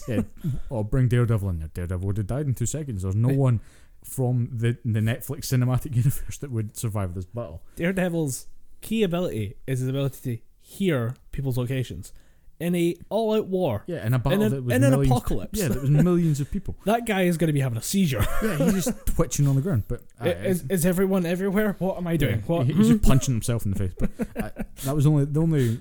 There's only one option. I have to kick my own ass. you go ahead, Daredevil. We'll just do the thing Matt over Murdock, you do you. But yeah, that was the only complaint I heard about it. Everyone, as you know, as you're walking at the cinema, people just go, "Dude, that was fucking amazing." here. Yeah. and I didn't hear a single pe- minus the that dude that I went to the cinema with. Yeah. I went. I think there was about five of us that went, and uh, everyone else was just going, "Dude, what about this part, that part, this part, Yeah. that part?" And he's going, "No, no, I just didn't like it that much. It was all lame." I went, ah, you're, "You're so wrong. You're so." wrong." trying so hard, bro. I'm, I'm Yeah. proud of you for being that edgy, but yeah. And th- the whole way home, I was just, I was just saying, I was just like, "Dude, you need to drop the whole I hate everything shtick because it's Yeah. not fun anymore." And I went, but it was just bad. I mean, f- Professor Hulk is that even a character? I went, "Yeah, it's a character." this, is, this is a serious character. It But yeah, recurs um, multiple times. Yeah, uh, let's let's skip past that part because that's a that's a, can- a tin of worms that I want to close. I uh, Um, there was one thing for me that um the they kind of passed the football scene uh, with the gauntlet where they're like, okay, we just need to I like stop Thanos. I loved that, like the the following through, and uh, one thing that caught me off guard though, Spider Man's uh, extra suit thing where like he has the little bit that attached to him and it's the eight other limbs, Oh, the, And the, he- the spider limbs, yeah. and it's like, okay, kill mode activate. You're like, what's kill mode gonna do? Holy shit! Yeah, he just stabs people in It- the brain. the machine's AI just goes, everything's a target, and it like s- proceeds to wreck the shit of ten of these weird dog monsters. Oh, the Outriders. Ah, yeah, and they just like they all start piling on top of him, and it's gruesome. It was great, like Yeah. it's, but it's like that Have you came out of seen nowhere. Spider-Man: Homecoming. No. All right, in Spider-Man: Homecoming, uh, the whole he gets the suit from Tony Stark, but it's limited. It has all Yeah. these different capabilities, but he's running what Tony Stark calls the the training wheels protocol. so eventually, him and his uh, his best friend, a guy called Ned Ned Leeds, is his name. Yeah. He's basically the sort of the friend slash man in the chair that helps him. All right, Uh, they're, f- they're fucking around with the suit. They find a sort of import and they start saying, oh, what's the training wheels protocol? So they disable that.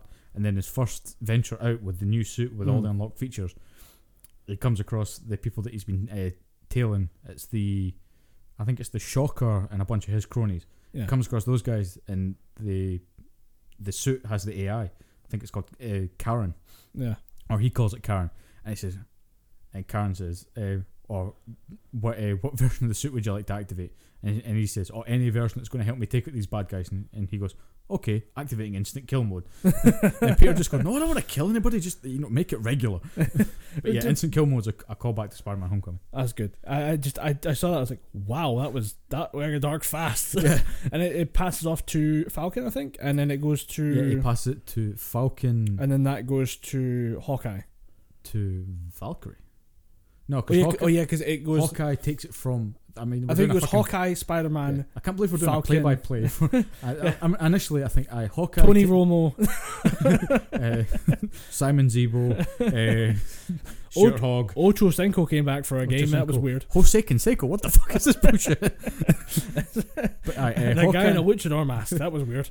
And it, yeah, like it Uh, goes. Hawkeye has it when, from when the building falls. Uh, I think the Hulk still has it on, yeah, and then he passes it off to Clint.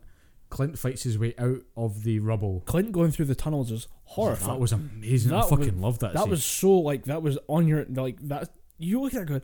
I think he's gonna make this one. that was Resident Evil type shit. I loved that. That was beautifully shot. It was great, and it was it's Yeah. great action cam, and it's um, it's the kind of constant build up of like, i- are they are they going to get this out of the way? Yeah. Is it going to get to kind of safety?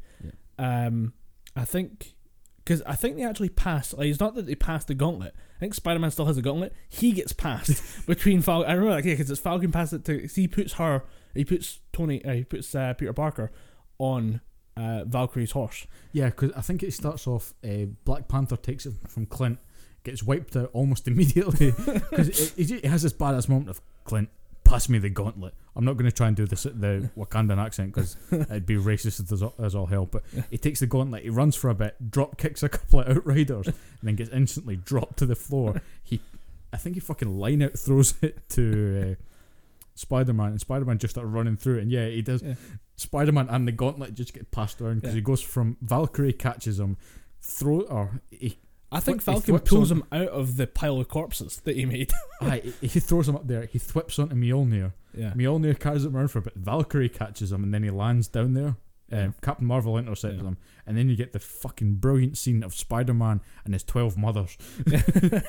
I the, the one thing though that just before we hit that because I, I actually quite enjoyed that scene I want to I talk to thought you it was about it. brilliant. Yeah. but there was one part of and it was nothing to do with the actual thing I think it's just because of the the cinema I was in the some of the CGI of Valkyrie's uh, Pegasus which I love it's an all it's fact it's the fact that we have all this advanced space technology She's and a got horse. Pegasus She's got a horse Uh, but there was something about there was and a a, bit of, dragon's tooth. there was a bit of an artifact uh, thing issue there was like a lot of pixelation it was Mm. stuff was moving too fast Yeah. so like for that scene, almost that's it. Well, I'm gonna buy this the whole thing on Blu-ray anyway when it comes out. But as I'm, in the, the movie, or are you going the whole Infinity Saga? I'm thinking the whole thing. Like I, I don't have them. Like I don't have a physical See, I'm- copy. I'm, kind of wishing I'd waited for a bit, but see, Yeah. before I've kind of got them all darted around, so I may as well just buy them as they come out. Why am I just I might just go for the box Oh, yeah, because I, with, I don't blame you. with Disney sealing everything behind the vault for the next decade or so, Hmm. it's gonna get a bit iffy. Try to, and getting it in a nice big box would be awesome. You're like, oh, Yeah. what do you want to watch? Let's watch the entire Infinity Saga. Here it is in one box. Yeah, There's here's a, there's a three novelty to thousand that. hours, three thousand uh, minutes of Yeah. footage. I think that's pretty cool. And uh, but there was just some artifacting there on the screen. That I was like, nah, that kind of looked Yeah. a bit shitty. Um, and it was just, I, think, it was it's- just because she was meant to be moving that quickly. Maybe She's- they hope yeah. you didn't notice. no, but I could see pixels, and I'm Yeah. like, that's not good. so I, just- I don't know what it was. Part of me just like freaked out, and I'm like, "Ah, that was that was a great like. I know where people are, I know where I'm moving. I wanted to see that in a bit more clarity. So hopefully by Holy Blu-ray, shit, I can't release- believe we fucking glossed over one of my favorite parts of this whole battle. What? Pepper Potts shooting the fuck up. Oh yeah, That was fucking badass. When you see her land, the faceplate opens. I was like. was it Rescuer? Fuck yeah, I was I was like I turned to uh, my brother who I was sitting there with. I was like, see, fucking Pepper Potts is in the fight now. Well, when we saw her, like uh, Iron Man's been working on something for her, and you're Yeah. like, it's a blue and gold Iron Man suit. You know, I remember that from somewhere, Yeah. and it's just part of your brain goes, Motherfucking rescue. you're working your way through. I'm like, I remember Pepper Potts is at some point in an Iron Man suit. Maybe Yeah. he's building that, and they actually use it, and she shows up, and it's it's awesome that she just has octopus laser arms. Yeah, Fuck that it. was pretty awesome. Yeah. Uh, but yeah, as I say, after the whole pass the ball scene, we get to uh, the fucking charge, uh, like the, the the kind of female fronted charge, yeah. which the like I love it. It's awesome. My one gripe is, does Carol Danvers really need an honor guard? I no, don't think so. Does she? Fu- She just punched through a starship. yeah, that Like, was that was one of the badass, one of the most badass reintroductions when all the gun when she does the, was it the basically Superman re-entry move. no she does the uh, Thanos is getting uh, shit pushed in by Scarlet Witch, which was fucking awesome to see. yeah, Scarlet Witch just going, You killed Vision. I don't even know who you are, bitch. Oh, you fucked up now. Scarlet Witch just picks him up and just burns him. And then he does the, the rain fire thing. Then they all fi- start firing down on the planet, and then instantly turn up to see Carol Danvers, and she's just fucking dragging punches through shit. She's just blowing up things left, right, and center. And it's it's awesome. It's like okay, we saw her do it with a Cree ship Yeah, before, and you're like, okay, but that was eh, it was one of like an armada, yeah. you- and then you she imagine goes through Thanos' ship's gonna be Thanos' tense. capital ship Yeah, like it's fucking the paper. obsid- No, is it called the Obsidian? I think it might. I think it might be called, called the the Black. burnt up piece of shit. Now It's- that's what it's, it's called. Uh, the the dead ass ship. dead ass ship. It's like dead ass ship. There you go. uh, but yeah, she goes through that, and it's it, I- Like paper. my one thing was like a part where he was going, does she need it? But I'm like, she doesn't need an honor guard. But I do need to see this scene. Yeah, I It's- didn't see that. We just see this all out assault of just these like it, I, I think with part of my theory behind it was because somebody was saying, oh no, I don't like that scene. I just I mean, why do we need a female fronted scene? I'm like, because five minutes ago, the key action scene was the was the Trinity of Thor, Iron Man, Captain America. Just punching Thanos in the face, like just them punching each other in the Yeah. face. Like, do you remember the Team Four Star Bridge episode where it's uh, Piccolo and Android 17 just kicking each other? yeah. And you have Android 18 on the sidelines going, this could not be any stupider. I imagine that as being any given woman in the audience at that point who's been dragged along for, or who's been seeing a couple of these movies, is like, I'm not that interested. And in this movie, they've killed off Black Widow, the female Avenger. She's the original female Avenger, as Yeah. much as there are other female characters Uh, she's the OG female. as a cynical marketing move, that was a great scene to be like, look, if you're a woman, you're being annoyed by how this movie's turned out, do not worry. There are all of these amazing female characters. And Yeah, the we thing have is, all these badass women. there's not a woman on that screen that you go, what the fuck is she doing up there? Yeah. The most you can, the closer you get to that is madness, but she's funny, so I'll let it pass. Let's not downplay how strong Mantis is. Yeah, she, Madness she does that to subdued one point. Thanos. Yeah, she at one point had him like all fucked up. Yeah, I, when they're trying to get off the gauntlet before. She fucks Peter him up Qu- on Sat- Saturn as well. yeah. Yeah, like I just watched that and I'm like, she actually, yeah, she is kind of powerful, but like uh, maybe it's just not a power I can see on the battlefield. Yeah, I think bef- if Peter Quill didn't pistol whip Thanos, I think she would have been able to subdue him for a bit longer. Yeah. But let's put it this way: Thanos is one of the most mentally and physically strong beings in the entire Marvel, entire Marvel universe. She just manages to calm that motherfucker down Yeah. for quite a bit of time. Yeah. So I, you see that scene, and it was just awesome. You could see every one of them in, in play. and You're like, oh shit, this is like th- there is more than enough female potential in the Marvel Yeah, universe. I think they might be trying to get some kind of A Force movie on the go, which is Yeah. just all female Yeah. uh, Avengers. and based on how it's done, you'd watch it. Yeah, I'd watch it. So yeah, that that charge is amazing, and just seeing uh, Carol Danvers, just like you think you've seen fast before in this movie, like oh everything's moving so fast. Her just going forward. Yeah, Her, like from zero to sixty in like a blink of an eye is like whoa. did you see she gets another Goku moment Uh, when she's fighting Thanos and Thanos is just headbutting her and she's Yeah. just taking it? yeah, How is that not Frieza fighting Goku when Frieza punches Goku in the face and Goku just turns? that is yet another fucking Dragon Ball moment. but that's what I like is that she. She is at this point. I think she Yeah. is female Goku. I um, I'm fine with that.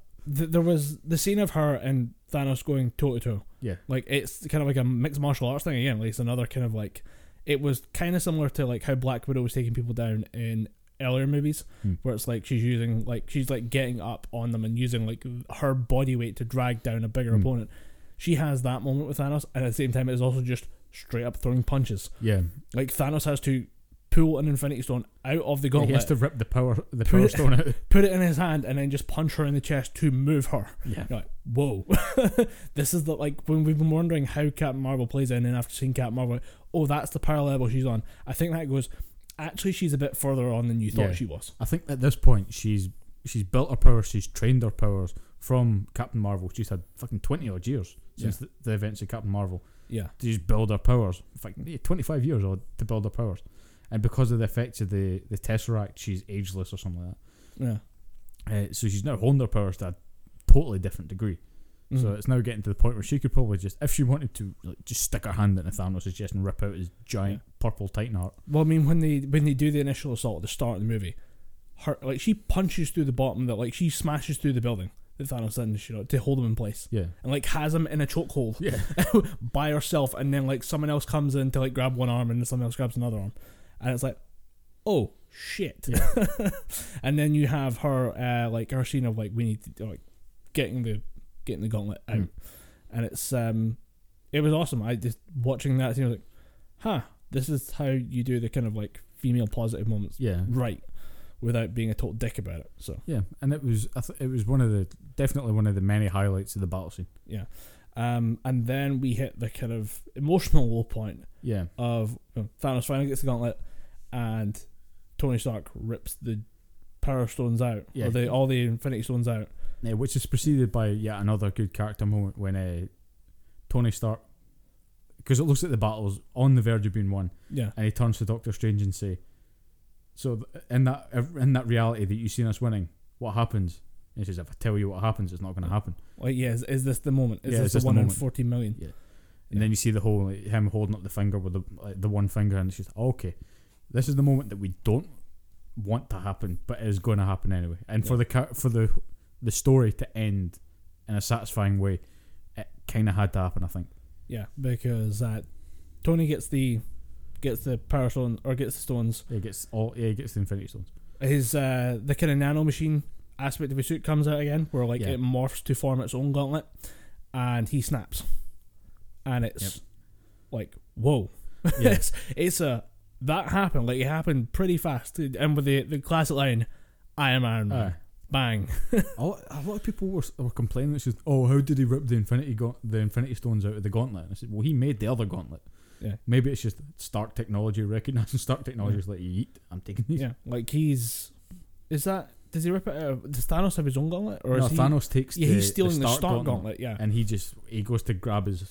Yeah. uh, there was a the secret gauntlet back eject and he button just- no one noticed it he, he just just did a he- little he tapped the palm three times. Yeah. the, gun- the, the buttons just pop out. and uh, yeah and we see all thanos' forces disintegrate Yep. including thanos just taking one last seat something about him sitting down is weird Yeah, like it's, it's that's his it's, his it's, thing it's- I think it's for me it's weird seeing Thanos sit down because he's that fucking huge. yeah It always looks like kind of he always looks hunched over. Yeah, he doesn't fit sitting down, but at the same time, a lot of the time it's a weirdly iconic thing for Thanos to be sitting. Yeah, But it's um, I mean it's all he did for the first couple of movies. He just sat down and looked at people. occasionally he just wasn't in the movie. He just would be there to sit down. Yeah, Um, and this is where it all ends. This is how the Infinity War ends, basically. And this this is, is the Infinity Saga. uh, uh, but we, Ends. you know, uh, as we've seen with Hulk, who loses like an entire limb, Yeah, pretty much. Uh, Tony gets fucking annihilated. yeah. watching that whole- him all shredded up and all burnt out and stuff Yeah. was like horrifying. Yeah, that was, that was a strange one to see because throughout these entire movies, you're used to the idea of oh, they're superheroes, they'll bounce back. Yeah, But then, because I, it was a bit of foreshadowing when you see Hulk pick, putting on the gauntlet, she's I'm the only one that can do this. Mm. I can take the radiation. No other human can do this. hint, hint, nudge, nudge. Yeah, hint, hint, nudge, nudge. Tony, don't do this. but when you see Tony doing this, because there's always that thing that Tony could never. There was there was that uh, argument from Avengers Assemble. So that you're never one to make the sacrifice play. You're never one to, you know, put the team ahead of you. That kind of bullshit. And then Yeah. you see him putting everyone ahead of him, Yeah, like even his own, because he finally got what he wanted. Through all the movies, he just wanted to settle down, you know, wife, child. He finally got all that, but it's just be a relaxed billionaire. yeah, you just know. use his billions yeah, make some shit. And it's like, nah, that's not going to happen. Unfortunately, the, the the the job that he does is not going to let him. yeah. Then he, he does the snap. And uh, it's the goodbyes, which is it's weird that for some reason like his wife and mother of his child gets a little less time, but has more to say with just a few words like the "you can rest now," with a callback to the hour dialogue about like could you figure out time travel and then just leave it alone, Hmm. or would you have to get involved? And he's gonna have to get involved. Yeah, and then this is how it ends and we knew this is how it was going to end and that he would die yeah, to fix this to kind of solve the thanos problem Hmm.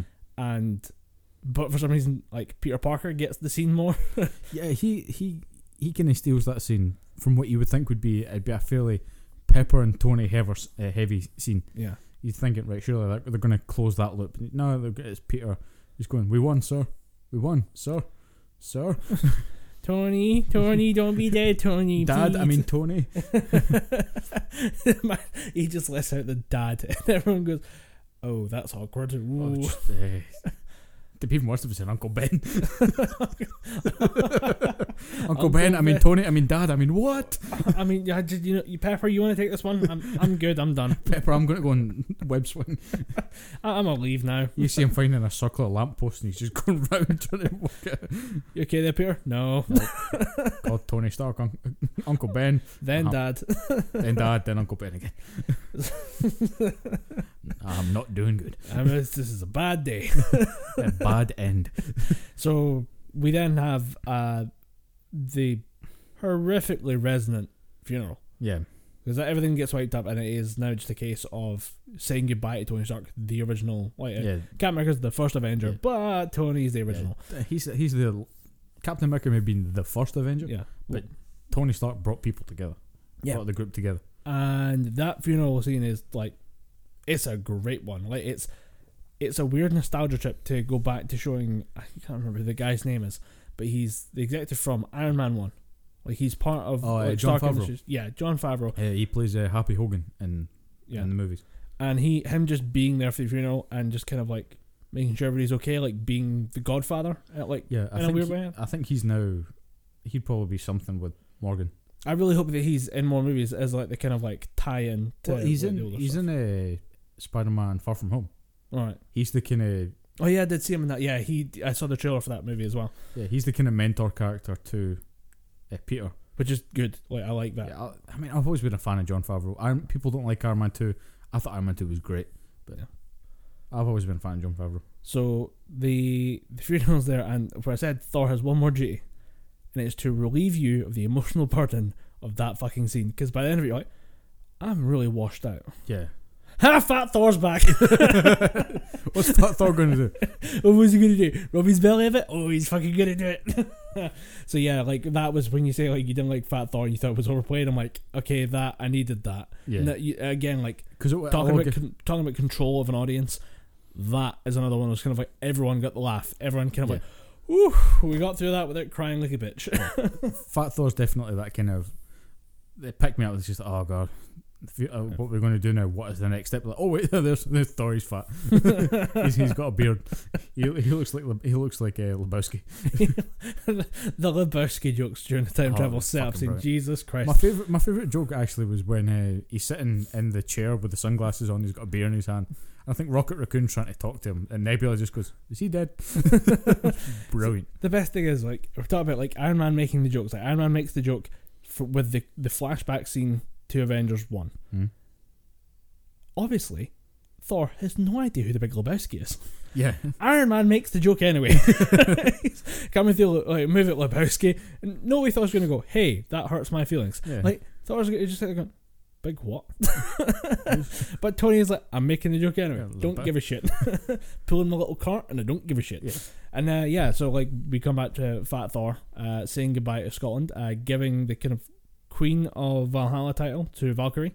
yeah. he um, kind of he kind of cedes uh, the new Asgardian throne to Yeah. Valkyrie.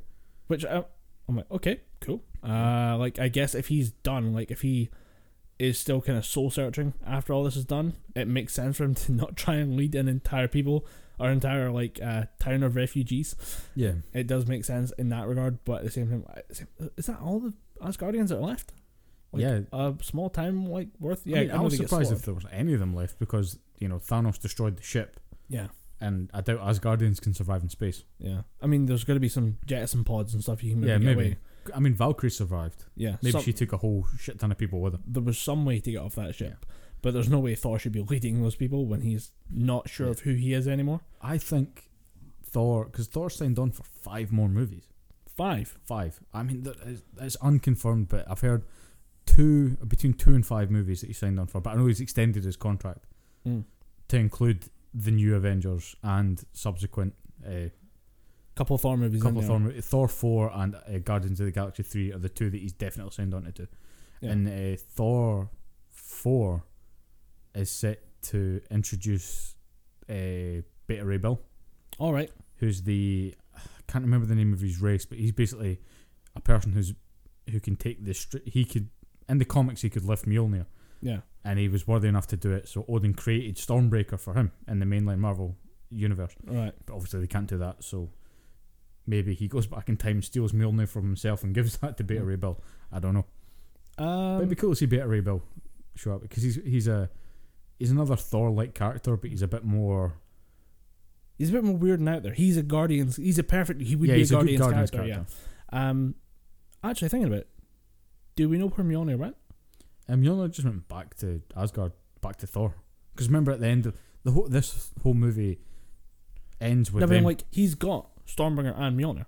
yeah no uh, when because when uh, Steve takes the stones back Yeah. so he gives the time stone back to the ancient one so technically the Eye of Agamotto still functions as the Eye of Agamotto Yeah. which will probably play into Doctor Strange too.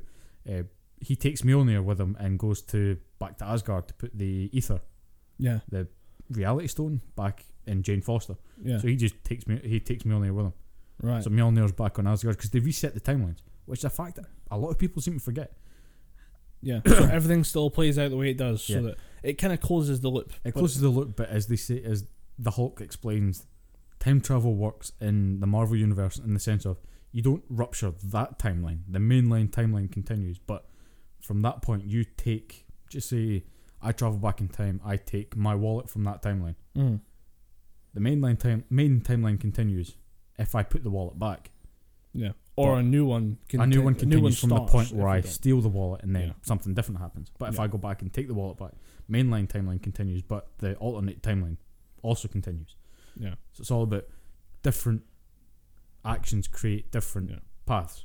is actively creating a multiverse as Yeah. opposed to just letting one timeline run ahead. So yeah, that's uh, so as we probably should get to the point where we explain that Steve Rogers going back in time and living his life. Yeah, he lives out his life with uh, Peggy Carter, which is going to lead to a very awkward conversation if at any point he's uh, babysitting Sharon Carter, Peggy Carter's niece. it's just because that's going to be like, oh, oh, you're Sharon Carter. Ugh. um, I don't want to remember the future now. Yeah. Um. So that was. It was. it- It's a weirdly.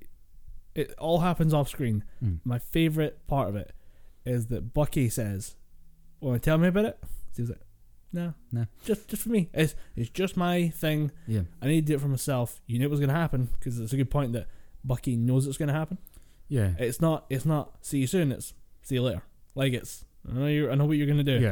Um, But that's what uh, the amount of times again it's heavily foreshadowed in the movies. And the amount of times he flicks open the the compass and he sees the picture of Peggy Carter, yeah. he's thinking, "There's time travel.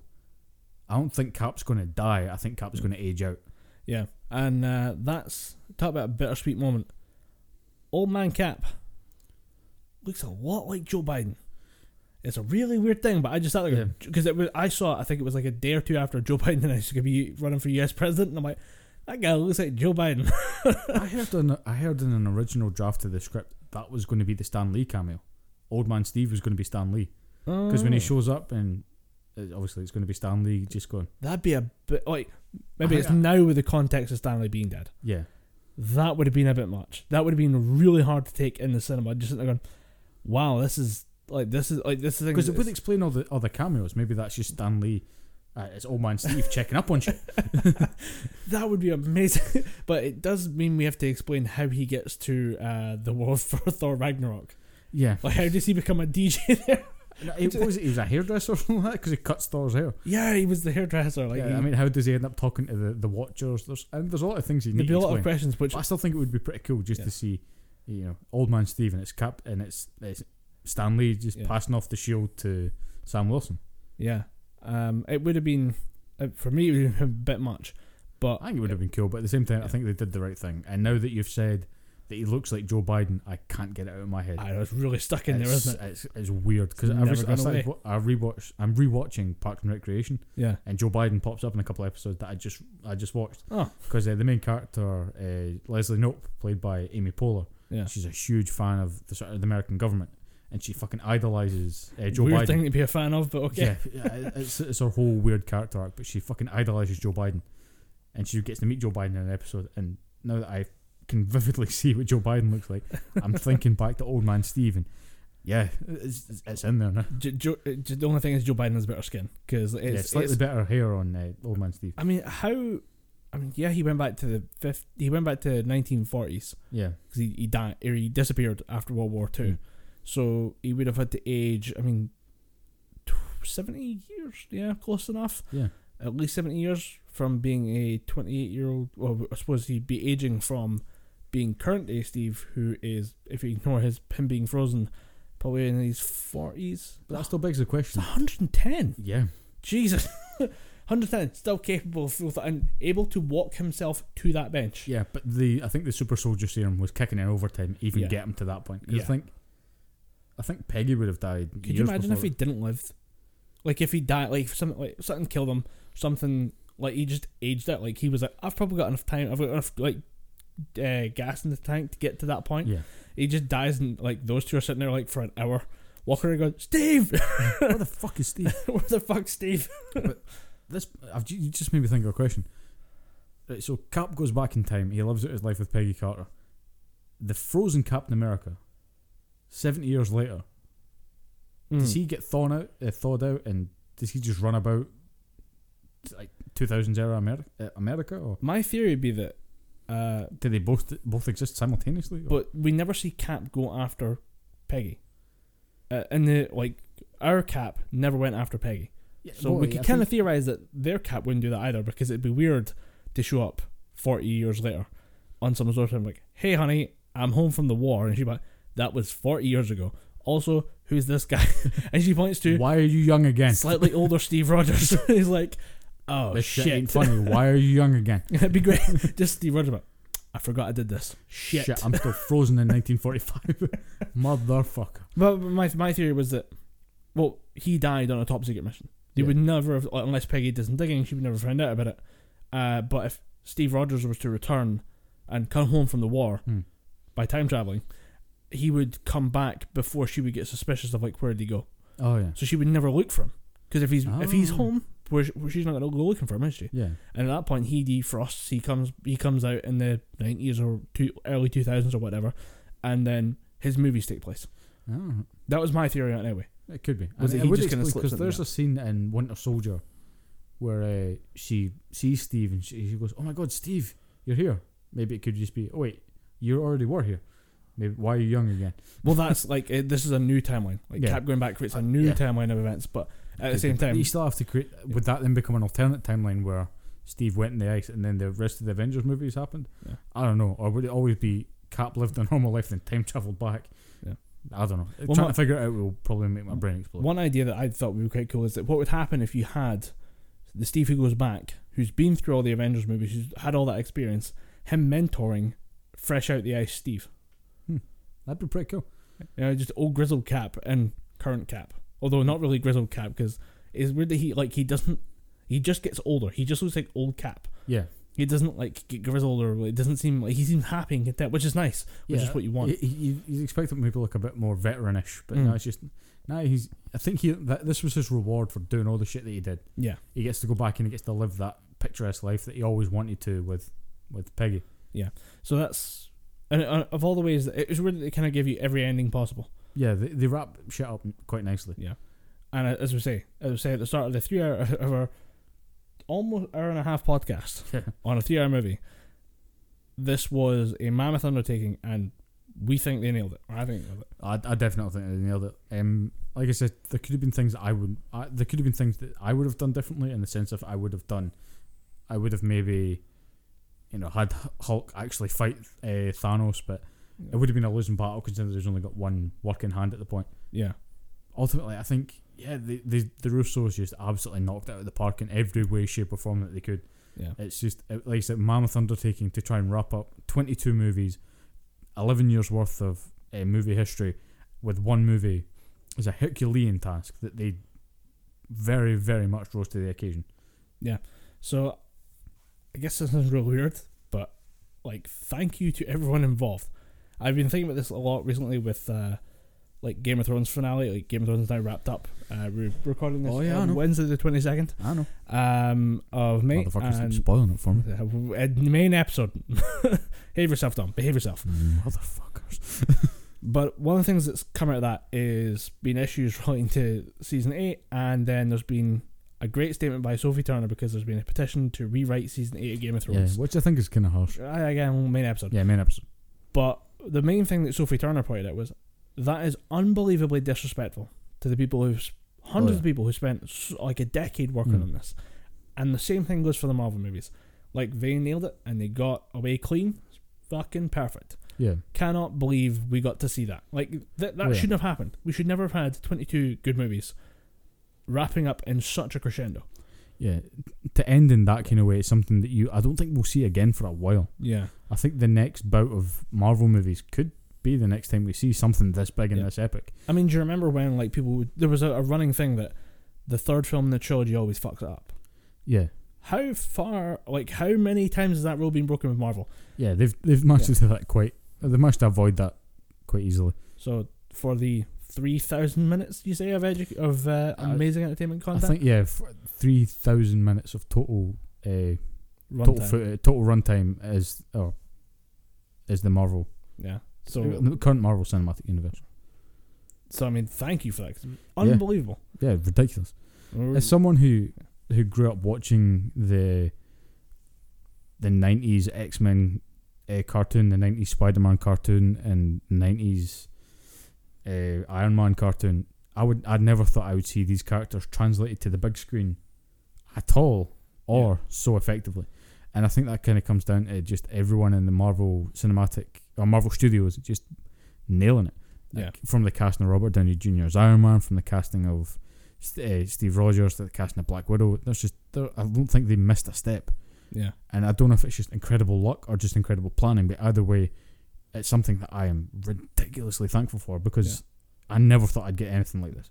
As someone who used to read, as someone who used used to read comics, as someone who reads comics, you always think, "Oh, this would make a good movie," but it's only now that I would able to, I'm able to see how good movies can be made out of these comic books. yeah.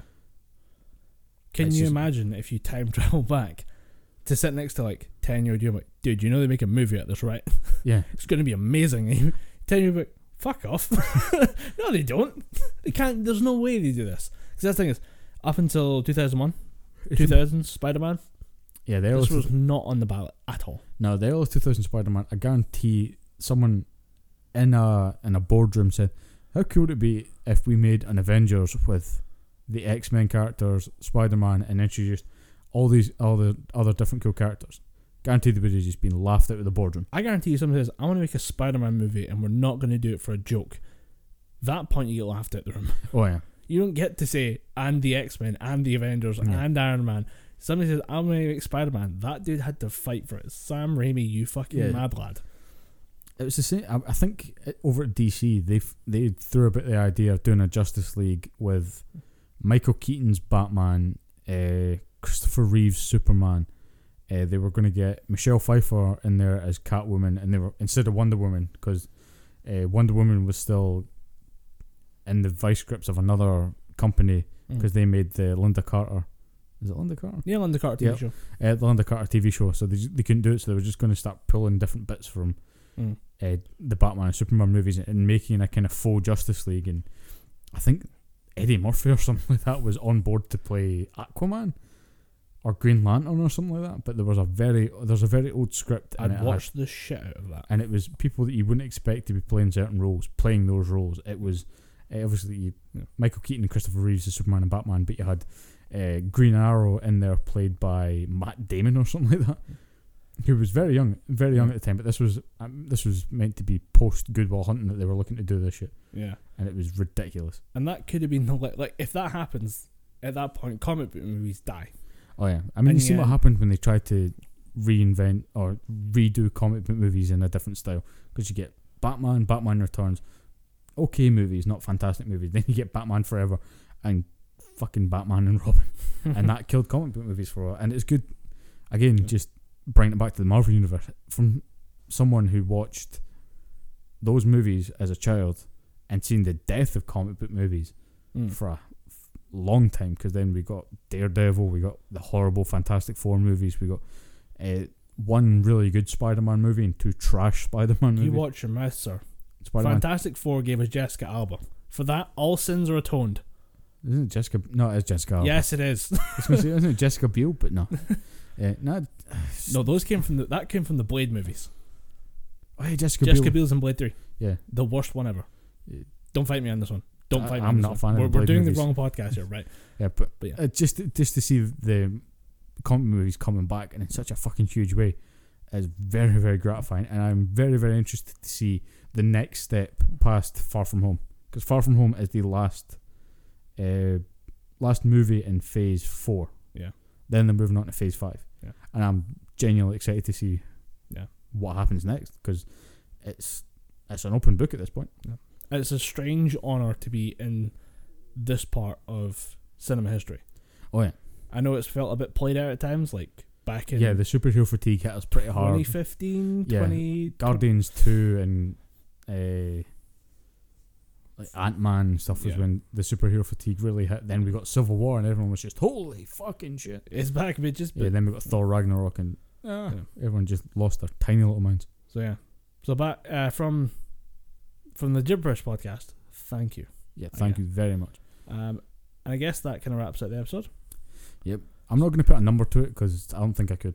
I don't want to put a number on it. Yeah. I just want to say that I love this fucking movie This and I yeah. will be buying it on Blu-ray very soon. the point of a number is to recommend it someday. This needs no recommendation. This is quintessential. Like this goes beyond like that. This is now part of cinema history. Yeah, this goes beyond arbitrary numbers. Yeah. This is beyond numbers. It's a Yeah. Good way to put it. So yeah. Because I think this is the first movie that they're theorising is going to break three billion at the box office. And that's thing is, this is box office. It's not out on DVD yet. Yeah, oh, or DVDs. I think DVD sales are going to fucking blow up the Yeah. minute it gets put out. Because I mean, I've pre-ordered my copy already. Yeah. I'm gonna wait and see if we can get a big box. Yeah. 'Cause- The Infinity Saga box looks tasty, but if you're an idiot like me who can't wait and buys them all as they come out, eh, you're kind of kicking yourself in that respect. So uh, I've been Colin Graham. I've been Dom Anderson. and we've been talking gibberish about Avengers Endgame.